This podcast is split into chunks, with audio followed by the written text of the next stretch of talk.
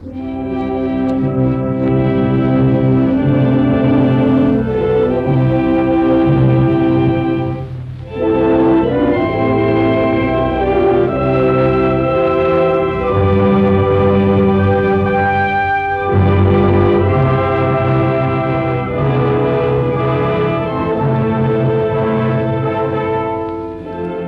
众朋友们，大家好，欢迎收听《忽左忽右》，我是陈彦良。我是杨一，是沙青青。呃，我们这一期我们的嘉宾就是沙老师，沙青青沙老师。呃，沙老师不但是我们《忽左忽右》的发起人，也是《忽左忽右》的命名人。他还有一个身份是一个作家。啊、最近呢，他有一本新书要上市，这本书的名字叫做《暴走军国》。呃，对的，大概是可能是今年的春天吧，然后可能会出版上市，然后是出版社是那个东方出版中心，嗯，但具体时间呃我我还要跟编辑再商量，我也不知道年后那个那个印刷厂是是怎么一种工作状态。但这本书的，但这本书已经出现在了他们那一系列的这个书当中。你的前面一本是重印的刘瑜的那个，呃，对对 对对对，我我也我也我也看到了。然后再往前是张明阳的那本书。天明与剑，对，呃，这本书的全名应该是叫那个《暴走军国》，然后副标题是那个近代日本的战争记忆。近代日本的战争记忆。对啊、所以像你像像关于这个话题的话，你是当时为什么会对这个话题产生兴趣呢？因为我自己是学历史学出身啊，但是有一点我必须坦诚，就说是我的那个学院的学习经历，其实并不涉及到那个日本史这块。日本史这块实际上是我自己长期的一个呃业余的关注吧，至少我在学院时代是业余的关注，因为自己是做那个中国近代史这一块的嘛，但是其实跟日本的牵扯会非常多。对，然后大概是在二零一零年吧，当时反正我写过一篇那个论文，呃后来是发在历史研究上面，是关于那个呃，就是日苏在满洲的一些关系。嗯就比如说当时那个题，那当时那个主题是从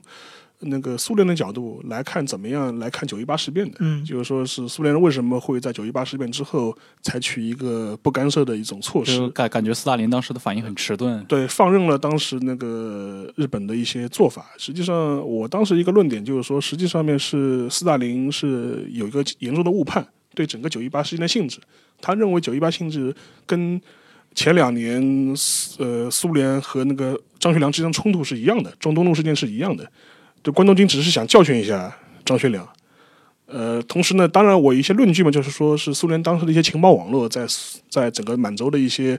呃，就是传递信息上面出现了一些问题，导致那个莫斯科方面就会产生一个误误判。然后等到一九三八年初的时候，斯大林回过味儿的时候，已经已经来不及了，就是这个事情就已经木已成舟了。就是所以说，从那个时间前后呢，其实我对那个日本的整个一个他近代以来，尤其跟他战争有关的一些历史就比比较感兴趣。同时呢，其实我之前也也在留意，但是一零年以后开始在资料上面啊，或者一些主话题上面就开始有一个比较深的一个关注吧。啊，所以这基本就是你写作这本书的这么一个渊源对，啊、因为我们知道，像今天我们是那个这期节目上的时候是二月二十四号，啊、那么再过两天就是二月二十六号，二月二十六号正好就是你所写著的呃，你所写的这本书的时间跨度里面，就日本的近代史上非常重要的一个日子。对甚至啊、这一天二二六这一天发生的事情，对整个东亚的历史都产生了非常重大的影响。然后今年应该是他八十二周年，八十二周，八十二周年，一九三六年，对，一九三六年，就是侵华战争前一年。对呃，像这像这这个二六事件的话，在你的书里面是有所体现的吗？呃，可以这么说吧，这本书是可能是我，呃，二二六可能是我这本书的一个比较重头的一个部分，也是一个贯穿整个书始始终的一个很重要的线索。因为这本书的话，我写法上面可能会不太一样，就呃，我第一章是从一九四五年日本投降开始的。呃，就我们都知道，就是说八月十五号日本无条件投降，但实际上在八月十五号前一天，日本呃国内发生过一次未遂的政变。嗯，当时一帮不愿投降的青年军官，就是说是企图呃那个劫持天皇，然后拒绝那个那个当时已经同意的那个波茨坦的公报，嗯嗯然后是发动了一次未遂的政变。然后这次政变实际上是一次对二二六的嗯，重演重演。啊，当然他也是以失败而告终了了。他最后各种各样情况，他大概大概这个整个活动只只只持续了一天，所以当时后来日本有很多学者或者有些这种历史的这种作家，会当时有个作家叫半藤一力，他是研究昭和史的一个比较有名的一个研究者，当时他就写了本书叫《日本最长的一天》。嗯，对，嗯这很有名。呃，也拍成过电影，呃，而且这电影还拍出拍过旧版、新版。呃，旧版的话是那个二零一五年的时候，呃，就是中战那个多少周年来着的，应该那个四十周年，呃，七十七十周年，七十周年七十周年的时候，当时他拍过一个新版。呃，所以这这是一个很有名的事情，但是他他的思想渊源你是可以追溯到二二六的，嗯也是可以追溯到二二六的，就是说是，要不邵老师，你嗯可以先给听众朋友们稍微的简单的介绍一下，什么是二二六？就是二二六那天发到底发生了什么？呃，大致的来简单来说呢，就是在一九三六年的二月二十六号这一天，当时驻扎东京的日本第一师团的一一些青年的一些军官，呃，率领他们各自的部队，然后大概一两千人吧，然后就说是发动了一次政变。然后政变的目标是刺杀当时的一些所谓的重臣老臣，嗯呃，一些就比如说当时的首相，嗯呃，然后的冈田首相，然后当还有当时的，比如说说呃那个大藏大臣高桥世清，呃，那个就前大藏大臣，他当时也当过日本中央央行的行长，他也是属于明治以来非常功勋卓著这么一个人。也是日俄战争的功臣嘛。对，因为当时他为那个筹措军费嘛对，倒是倒是就是全世界卖那个那个日本的国债嘛，推销推销国债。其实其实二二六事件是一次就是一次近近代史上非常有名的一次兵变。对然后这次兵变的话，就是当然这些这些人都是成为他刺杀对象的，像有一些人就已经被被杀掉了，就比如说高桥世清啊，像这样一干人等，还有一些比如说原来的那个海军大臣前首相斋藤实啊，对，就是这么一批人，大概包括还有应该还有那个冈田启介他的妹夫也被杀掉了，呃他的妹夫实际上是躺枪，躺枪就是因为被当成了冈田。对被当成了冈田，就是说是因为他们藏在一起嘛，当时后来。这冈田自己是躲在那个佣人的壁柜里面，然后他的妹夫出去看情况的时候被那个叛军干掉了。干掉了，就是，嗯然后他当时也是想救他的这个那个姐夫吧，然后就就说，嗯然后等于是等于是就承认说啊，我就是我就是首相，然后就把就然后就被然后就被杀了，然后等于是有这么一个过程，然后的话也有一些呃比较多的一些大臣啊，在这个整个事件中死掉，所以说整个事件是前前后后是维持了四天，最后的话是由于呃当时的昭和天皇的一个坚决评判的态度，然后嗯陆军省内部的一些呃反对的力量非常强大，所以说整个事件的话，实际上是四天就落幕了。当时是以那个叛那个叛军自动撤出，回到营地为告终的。所以这个四天当中发生的事情就是，就是就是一小撮一小撮的人，然后到不同的比如说办公地点，然后那个人的家里，然后就直接开枪射杀。射杀或者是斩杀，啊然后然后他也当时也占据了，比如说陆军省，嗯然后警视厅，这些一些这些这些皇居周边的一些比较机要的一些地但是，但是我我在想的事情是说，就是它是一个，就是其实是一个很局部发生的事情。换句话说，就是比如说一般的市民可能他离这种这种比如说机要的部位比较远的话，它其实感觉不到这个是国家其实在发生军变，呃，但实际上还是感觉到的，还是说实际上比如说戒严啊，或呃，者是还是还就说是，那呃呃，事件发生之后，当时就是有戒严，然后有有镇压部队，就是会把整个一个区域包围起来。因为实际上，啊你看地图的话，就基本上整一个正面区域是就是集中在现在的东京的。呃，中部偏南的地方，就是皇居以南的这一块地方，嗯警视厅啊，一些首相官邸啊，然后这这一片，就现在的所所谓的所谓的那个那个永田町这这个这个地方附近，霞关啊这这一块附近，所以说这是一个日本的一个属于一个政政经的一个中枢的一样这样一个地方。嗯。呃，所以说如果就是打个比方的话，如果你放在伦敦的话，那可能是占据了西敏西敏寺一带，然后如果你放在华盛顿的话，可能是占据了比方说白宫到国会这样这样这样这段这样个地这这样一块。啊尤其是它发生在东京，它发生在日本整个帝国的中枢，那肯定它的如果发生在北京的话，我们就不我们就不讲了，呃然后就基本上是这么个概念。所以说，当时呃事情发生之后一头一天两天的时候，当时的陆军的态度呢，就是比较暧昧，他觉得这个事情是一个家丑不可外扬的事情，他觉得这个事情本身的话，呃，虽然已经发生了，而且很多人重臣老臣被刺杀，但这个事情怎么收场？其实他干的是自己人是吧？相当于是嗯，在陆军部看来，就是说，等于是这里的一帮少壮派的人起来，把我们的一帮老老人干掉了，是这个概念吗？不，陆军的想法是就他为什么会暧昧？呃，因为陆军态度，他觉得这个事情本身是一个陆，就陆军对陆军来说是个污点的事情，就是说明你自己内部管控管理有问题管理有问题嘛。嗯所以说这个事情怎么收场是一个很大的问题。所以说，在世纪世纪变的头两天的时候，当时陆军甚至都不把这支部队称为叛乱部队，而是在内部文书中称之为行动部队。对。然后，然后当时为了掩掩盖这个，就是对于民众来说掩盖这个事情的话，他当时就是弄了个口号，弄了一个说法，就是说是在做大型的演习和那个戒严。是啊，然后，然后就是，但是这个事情本身的话，呃，实际上是牵扯到陆军内部的呃两个派系之间的斗争，啊就是说是可能我们。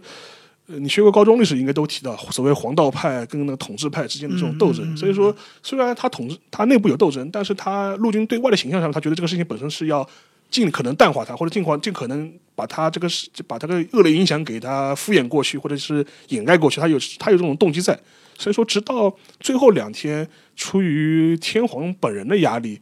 和以及一些其他政治势力，就比如说海军的介入啊海军，海军介入啊，所以说才不得不呃采取一个比较坚决的一个评判的态度，然后把这然后开始正式把这支部队称之为叛乱部队，对，然后调集了大量的部队把它包围，然后说你不投降，我们就强行武力介入，嗯。然后到然后在这个背景之下，所以说是这个事件的话，是以最后是以那个青年将校主动投降，然后是把部队带回原来的营地而结束的。所以说是大致的简单的过程就是这么一个过程，但是这个事情本身的话，无论是从它的发端还是到对后世的影响，呃，对日本来说都是一个比较重大的一个历史的一个片段吧。所以以至于就是现在的话，你在日本的话，二二六也是成了一个比较特殊的一个历史符号，就是。对，等等于是二二六，其实就是日本近代以来下课上的这种文化的一个 集中体现。对的，然后嗯，一方面的话，实际上在二二六事件之前一年，就是说是是也发生过一件事情，当时叫向泽事件，就是当时的一个军官吧，但一个黄道派的军官，当时是自己拿了杆刀冲到那个当时的陆军省军务局长永田铁山的办公室，就就挥刀斩杀了他，这就是这等于是这是一次刑事刑事事件。然后永田嗯永田铁山呢，他自己本人又是一个呃，当时日本所谓统治派的一个大脑型的人物，对，当核心核心核心人物，而且当时日本当时当当时也被称为是日本陆军的大脑嘛，对。就是说是日本二战之后的很多一些战略构想一些或最基本的一些对外的一些战略想法也好，都是永田铁山的一个思想的一个为范本的，为范本。这里可以补充一句，就嗯可能很多听众朋友们都听说过像，呃日军的有一些军中大脑，比如说在中国最有名的肯定是石原莞尔，对。对，像永田铁山等于就可以被认为是一个呃石原莞尔的这么一个老师或者说大哥的这么一个形象。对的，而且实际上，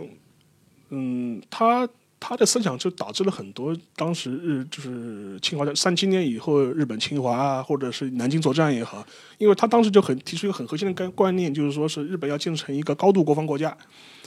前提呃，为为什么呢？因为你要防备跟欧美、英美的开战，嗯是但是日本本身是没有资源的，嗯所以说的话，你只能去中国大陆获取这些相关的一些嗯所谓国防必须的一些资源。所以说这个逻辑上面就一步步导致他为什么会在一些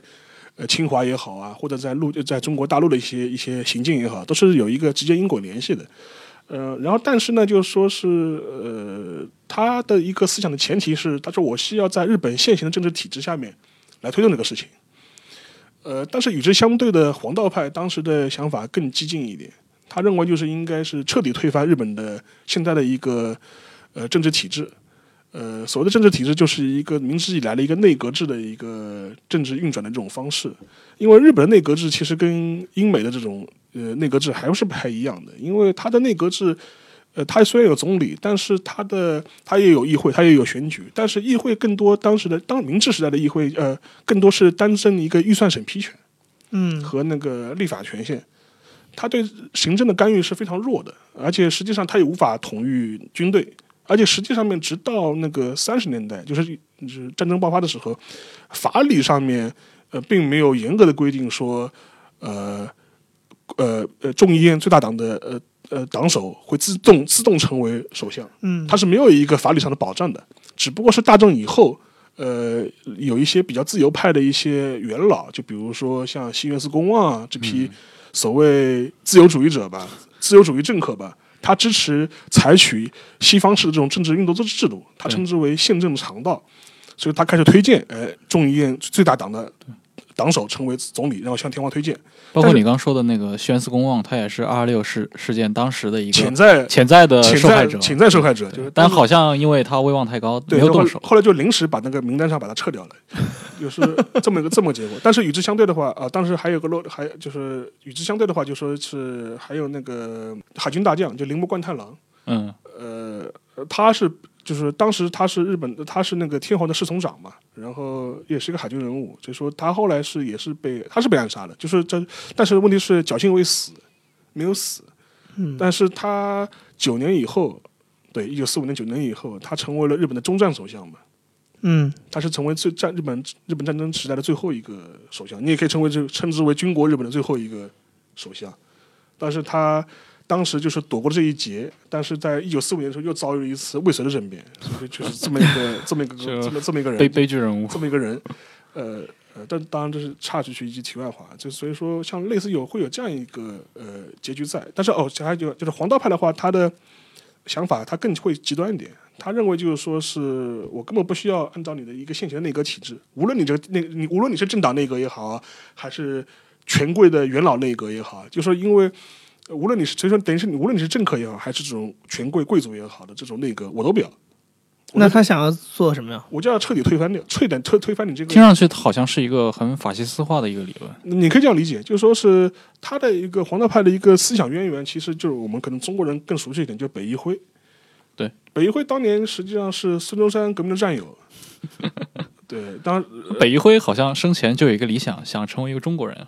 好像对，当当时他有段时间就说是追随孙文革命嘛，然后以至于后来他当时孙呃那个，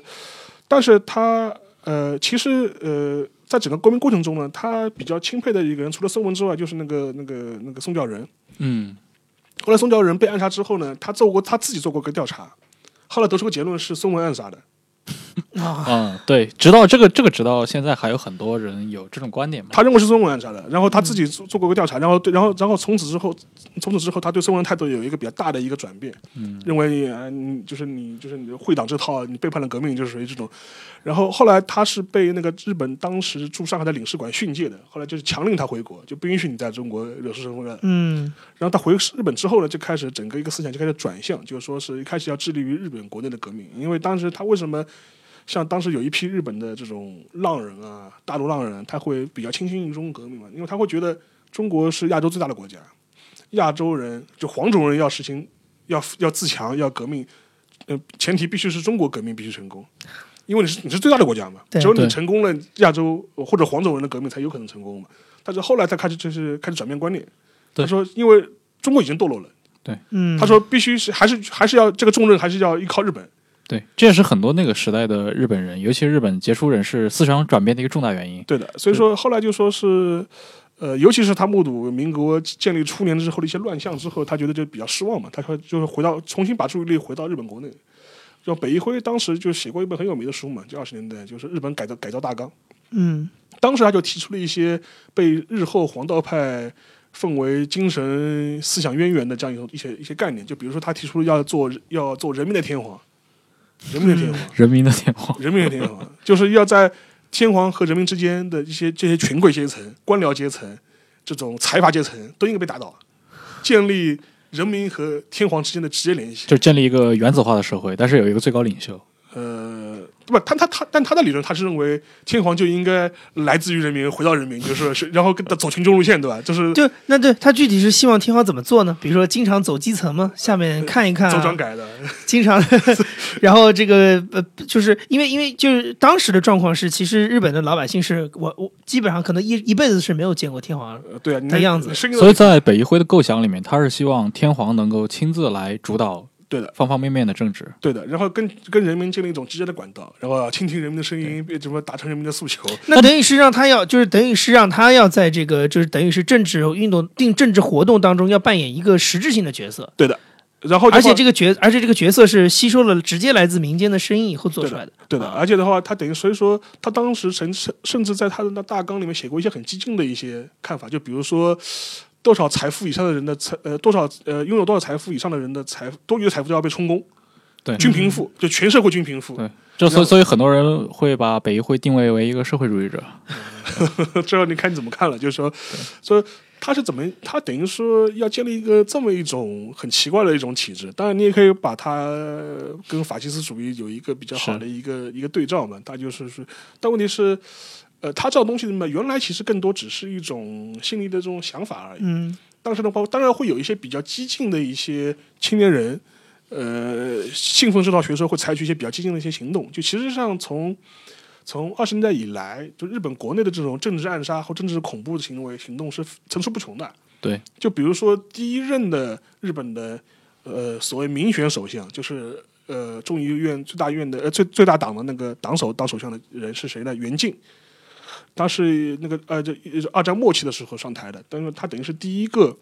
呃民选的首相，就是众议院最大党的首相。啊，因为西园寺公望当时当时他等于是觉得他要推行这种这种所谓宪政长的制度，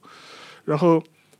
他当选了大概没两年就被暗杀了。就是被暗杀的，就是在东京的车站被暗杀的。所以说他是，然后从那开始之后，就一开始一一开始一连串的这种针对政客也好啊，财阀也好啊，对很多的暗杀。但是所以说后来也就是这个这个行动的力量来自哪里呢？各个层面都有。其实很大一部分人就是信奉北北议会这种学说这种人，啊而且实际上面后面当然也有人现在也研究过北议会的黑历史，他觉得他一方面喊着要打倒财阀、打倒官僚、但他可能自己就是一个打倒权贵这种不是不是这种口号，但同时另外一方面，他暗中也会拿很多这种财阀的钱。但是反过来说，对财对财阀角度来说，那你为什么要给钱给这么一个人呢？他的他公开学校就是号召要打倒你们，其实上是有点交保护费的感觉。啊，是一个黑恶势力，而且对，而且对那个很多财阀来说，或者这种权贵来说，他觉得也是买个政治保险。他觉得非要分散一下投资嘛，就是要买个政治保险。他说，而且而且而且说我交了保护费，是不是这帮青年人、青年愣头青就不会来杀我了？哎，那哎，但是像北一辉这种啊，他身边会围绕着，因为我们知道他身边会围绕很多，比如说流亡的呃亡命之徒也好，或者说一些下级军人也好，对，他这个是有组织的吗？比如说像头山满那种，呃，头山他满他倒没有一个，他倒没有一个非常严格的一个组织，更多一个只是一个追随他思想的一些一些青年。嗯就比如说他有个弟子嘛，西田税嘛，有有嗯西田呃，就说呃有这么个概念。然后西田税嘛，他又影响了很多这种当时的一些参与二二六的这批青年的一些军官。呃，所以说这批军官当时的一个口号就是说两个口号嘛，一个是呃一个口号是尊皇讨奸，这个我们很我们很熟熟悉嘛，就是对要清君侧嘛。所以他为什么要杀了这些都是这批老臣嘛？啊、第二个就是说是呃，第二个就是昭和维新，昭和维新，他就是想把北议会这套东西能够通过一种维新的方式，昭和维新的方式把它得以实现。付诸实施，但比较有意思有意思的是，这批青年军官本质上面他没有一个非常清晰的一个呃。怎么说呢？一个一个目标，很具体的目标，就是我，就是很多人，就是对很多单纯从权力斗争角度来说的一些军事政变来说，你是有很具体的诉求的。对，呃，我要建立什么政府，我要谁，我要怎么样？当时这批这这批军人的话，实际上是没有很没有个很清晰的一个蓝本的。你到你到底要达成什么很具体的目的是什么？也就是说他只有一个破坏的计划，他没有一个建设的计划。对呃他们当时唯一一个比较具体的计划是想找当时的那个呃原来的那个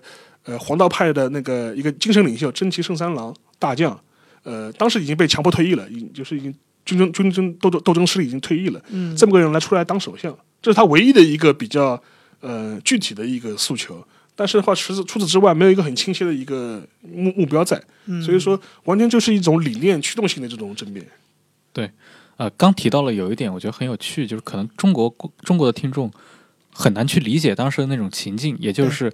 北一辉与他的信徒，以及就是包括二二六的事变参与者，嗯，他们的推动事变的一个主要目的是希望天皇能够亲政，嗯，但是天皇本人并不愿意，这是为什么呢？因为天天昭和天皇在后来也说过，他一生只认真的推动过两件事，对，一件就是去摆平了二二六，对。一件就是宣布中战，对。对，呃，这个其实要从那个呃整个一个明治以后的一个日本政治体制说起，这个就比较有意思了。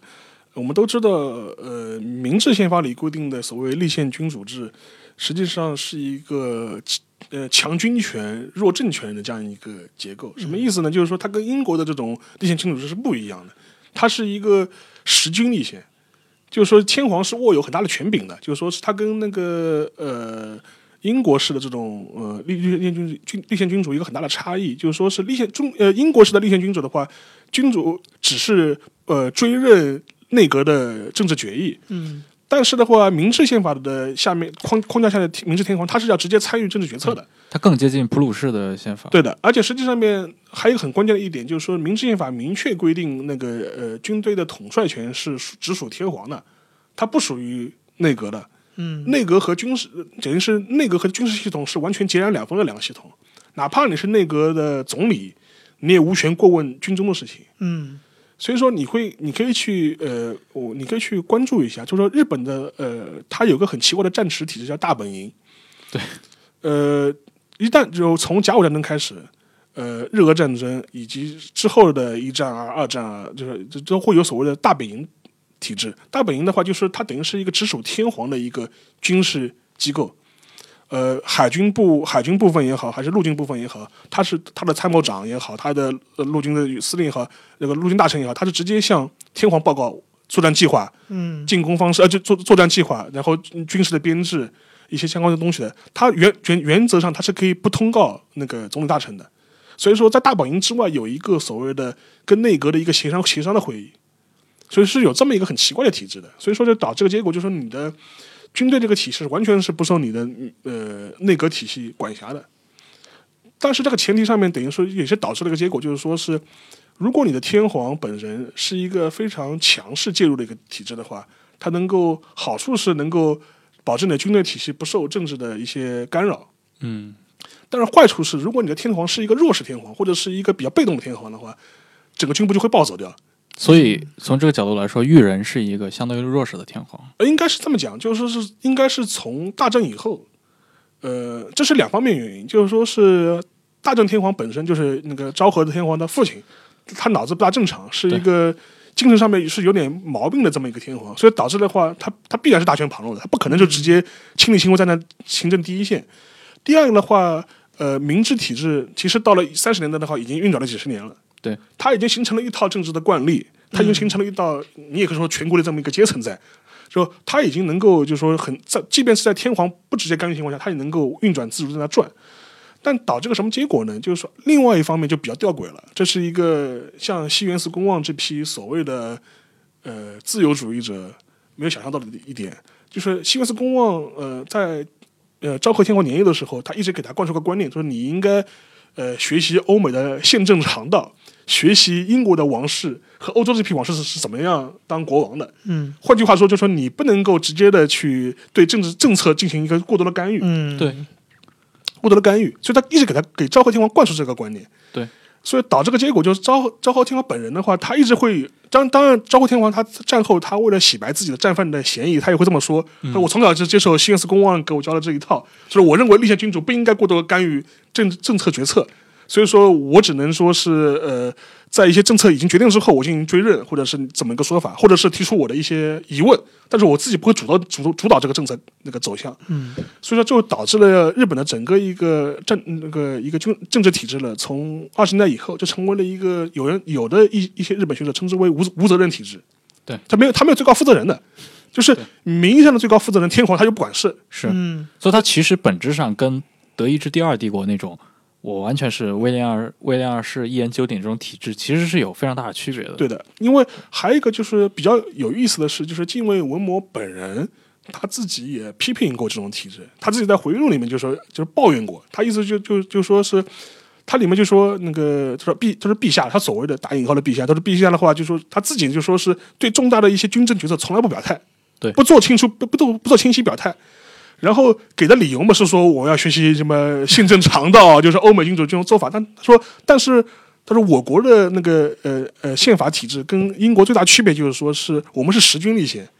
嗯，很多事情是要你天皇做前纲独断的。对，这他他这其实是一个悖论嘛。对，这就是个悖论，而且是你一方面你的西营寺公望这批人，你是想培养一个，你想学习一个西方式的立呃那个君主立宪的体制，把日本的这个明治以来的这种体制往那个欧洲式的这种立宪君主推，这却导致了一个相反的结果。嗯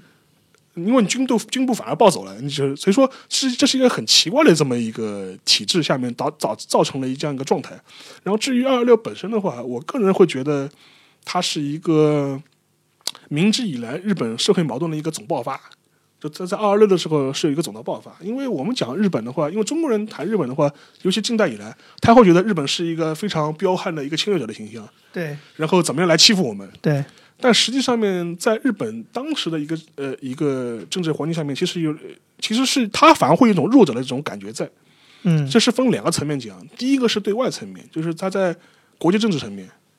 就是日本当时无论是日本的民众也好，还是日本的政界也好、军界也好，他普遍有有一种心态，他就觉得，呃，我们在国际上被欺负，对，被美国、英美这批、欧美的这批强，就是老牌帝国主义强权就是欺负，就是我们明明已经很强了，但是你不给我们国际上的地位。你老是压迫我们，我华盛顿会议也好，或者怎么也好，你就你们这帮人可以到到到处搞殖民地，凭什么我不行？啊，我搞殖民地，你就你们就来联合来，就是来来抵制我。他说：“你这我做的事情跟你们做的事情没什么区别嘛？为什么你们能做，我不能做？就是这个这个想法跟当年德尔时代是一脉相承的嘛？呃，对啊。然后还有一个就是呃，还有一个就比如说，他会国内他会有一种呃比较反感的这种情绪在，比如说华盛顿会议就是那个呃协调当时各个列强在远东的利益啊。”然后，然后限限制军备发展啊，当时日本国内就会有很强的反弹，他就觉得这个东西你限制了我们的那个权利啊，你们这帮人老家伙们，就说你们自己利益都拿到了，利益都拿到了，现在开始制定国际规则了，就是说，他说早干嘛去了？就是他包括像中国人觉得很耻辱的巴黎和会，对对其实对于日本是一样的，日本同样同样觉得自己在巴黎和会上很耻辱。非常耻辱。但中国人会觉得日本人至少当时还参与了，你知道，就是他还比如说他拿到了德国在山东的权益，就他觉得他还是一个既得利益者呢。中国的中国的看法，但这个就是就是从日本当时国内这种想法嘛。当然，我们从中我们自己作为中国人，我们有自己的立场判断。但是对日本国内的当时舆论是这样子的，所以说，呃呃，这是这是国际层面的。国内层面的话，就说是日本的话，当时其实国内是经济上面是进入了一个高速的一个工业化和城市化的过程。然后其实代价就是说是日本的呃广大农村是遭受了一次比较掠夺性的这种衰败。嗯其实你可以理解嘛，我们中国发展工重工业的时候，也是要把农村也是被牺牲掉的嘛，剪刀差啊，这种做做原始积累的话，其实尤其是日本的一些东北部的农村的贫困状况是非常非常严重的。对，赤贫化，整个国赤贫化整个国家就是赤贫化。然后的话，大量的劳动力又被吸纳到城市里去做工厂里面，因为它工厂需要劳动力嘛，就对是又会把你的劳劳动力抽掉抽走，整个国整个农村就赤贫化。然后甚至不夸张的说，当时日本的一些农村卖儿卖女的这种状态是非常常见的。嗯所以说，所以说当时呃二二六事变的一个很大的口号就是说是说呃日本国内这种赤贫化给予了这批呃正面军官的他一个合法性的一个道德上的一个依据。他说就是你们这批权贵啊、就是你们擅权。然后导把国家搞得民民不聊生，我们国际上面被列强欺负，国内上面呃呃贫富差距越来越大，然后平民百姓赤贫，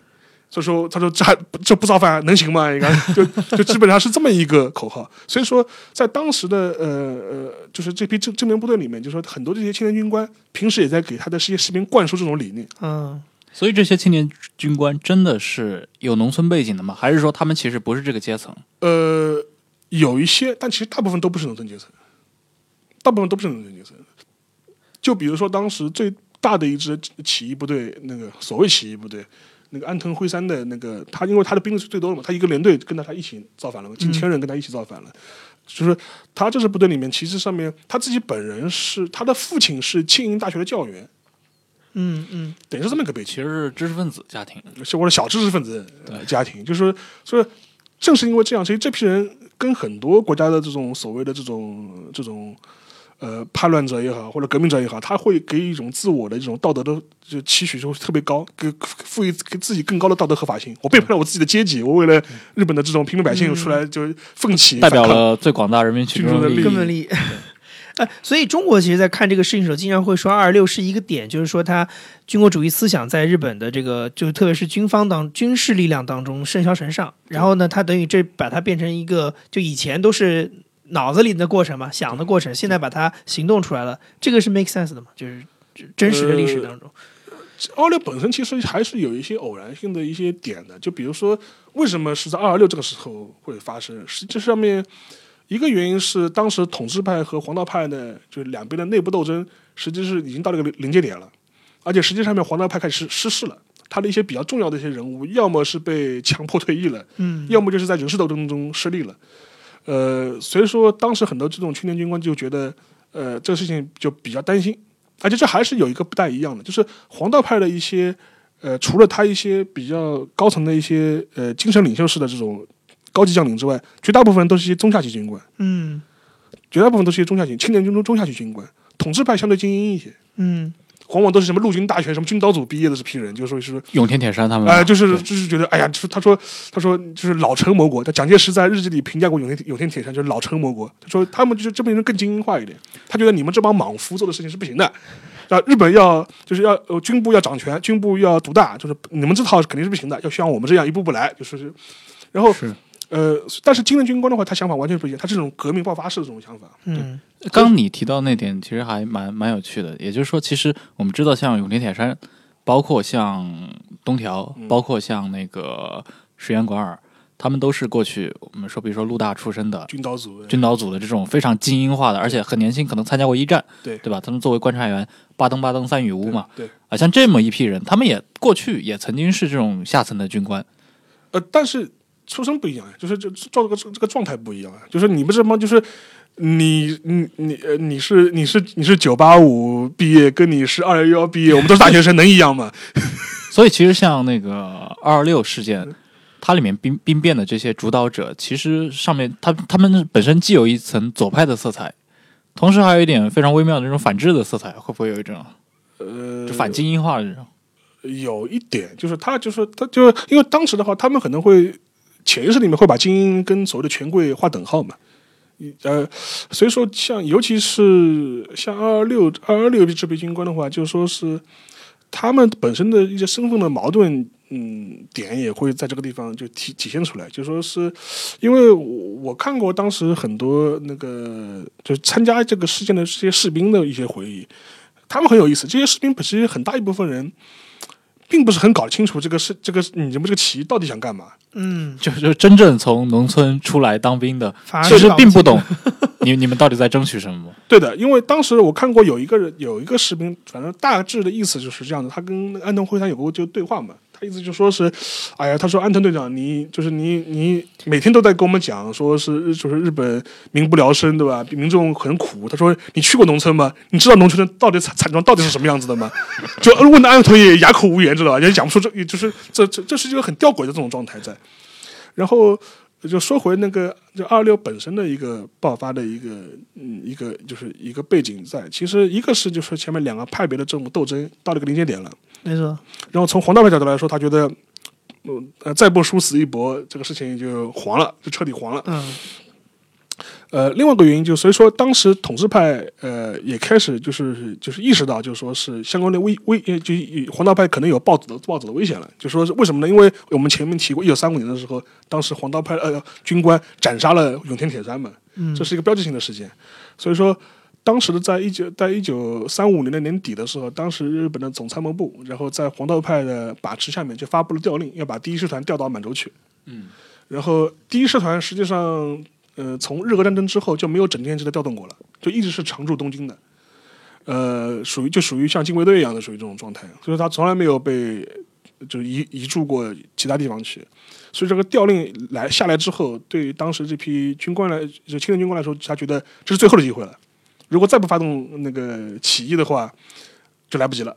我们就去满洲了。真的，我们我们就是中去中国东北了，所以说他觉得这是一个他们呃出发前最后的一次行动机会，所以说这也可以解释为什么他们没有一个非常详细的一个正面诉求。其实本身也是是仓促之下决定的对的，一个起义。就就比较就比较比较仓促的，而且还还有一个还有一个是这是一个比较一个偶然化的一个背景，而且还有一个事情也是一个政治上的背景，就一九二呃二二六事变之前一个礼拜，就二六呃二十号的时候，二月二十号的时候，当时日本大众议院进行了一次选举，新一届的选举。嗯当时的那个冈田启介内阁的话，当时是被那个呃立政立那个立政县呃立宪政友会就是嗯嗯投不信任不信任案，所以说提前解散呃议议院进行大选。所以说这但这个是这是个比较指标性的事情，因为因为这次选举的话，立宪政友会是大败。惨败，就是你你自己主导的这次那那那个提前选举，结果你你自己惨败，呃，然后大概议席大概掉了将近一半，嗯，其实这些这一些反映出日本当时国内政治的一种倾向，什么倾向呢？就是说是日本普遍民众对传统的这传统的这种政政党也表示失望，已经不支持了不。支持了，就不支持了。就是你就是他，就是你自己发动一个呃对现任总理的不信任案，结果你你要提前大选，结果你自己惨败。对就说明当时民心所所向，就民心对你整个一个大政里来的这种政党政治也感到厌倦了。他觉得，因为他觉得你不解决任何问题嘛，你虽然是民主化了，看似是民主化了，我们可以选票了，然后啊，经过整个二十年代，日本那个选举的那个人口也变多了，就是开放那个选举选举范围了嘛，更多的人可以去投票了。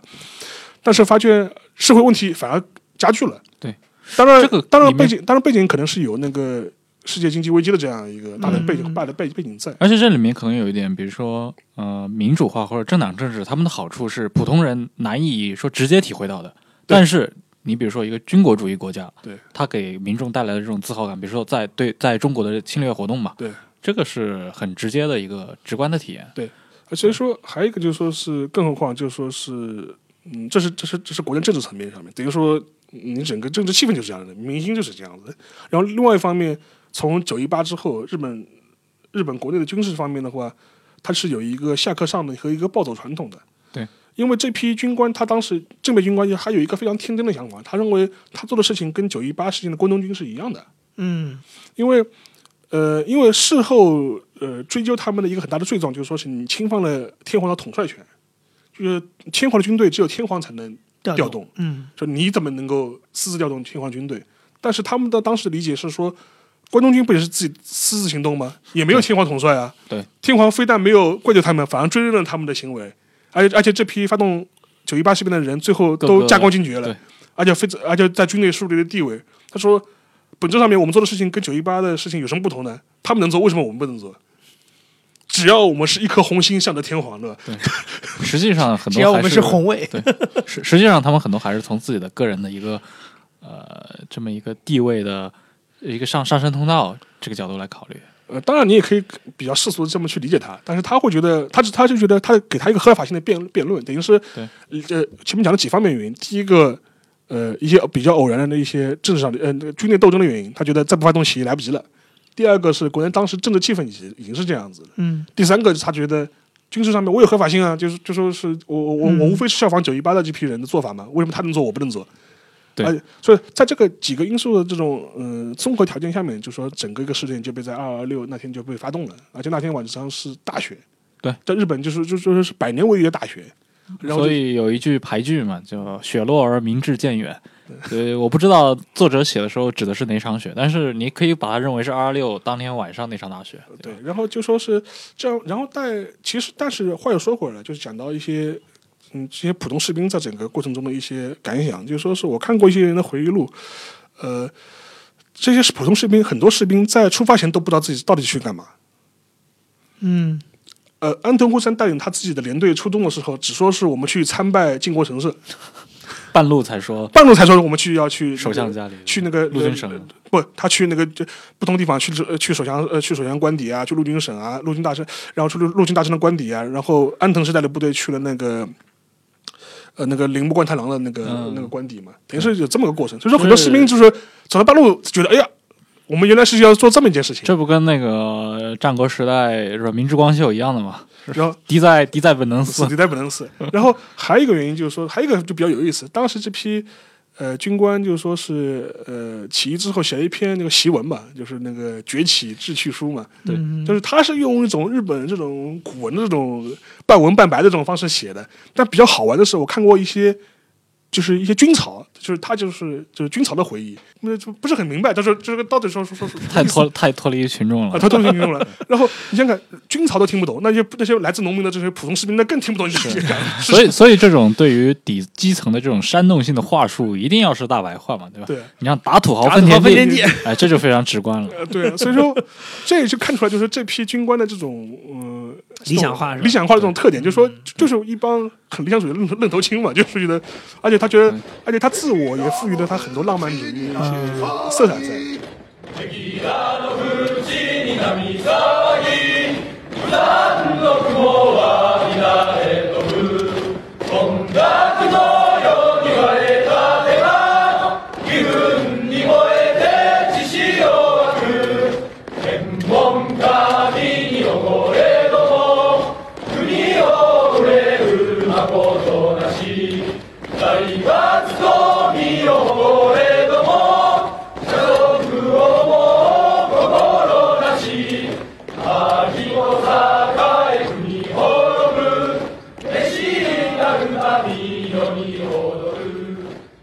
在小说《陆雨雪》的最后一段，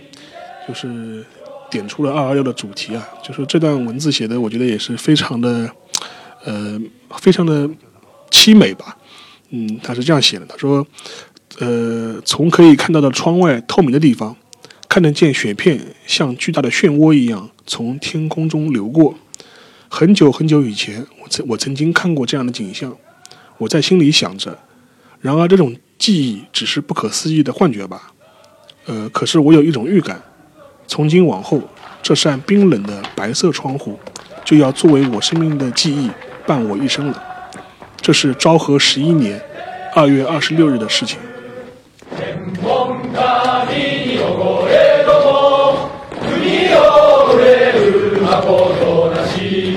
財閥と身を誇れども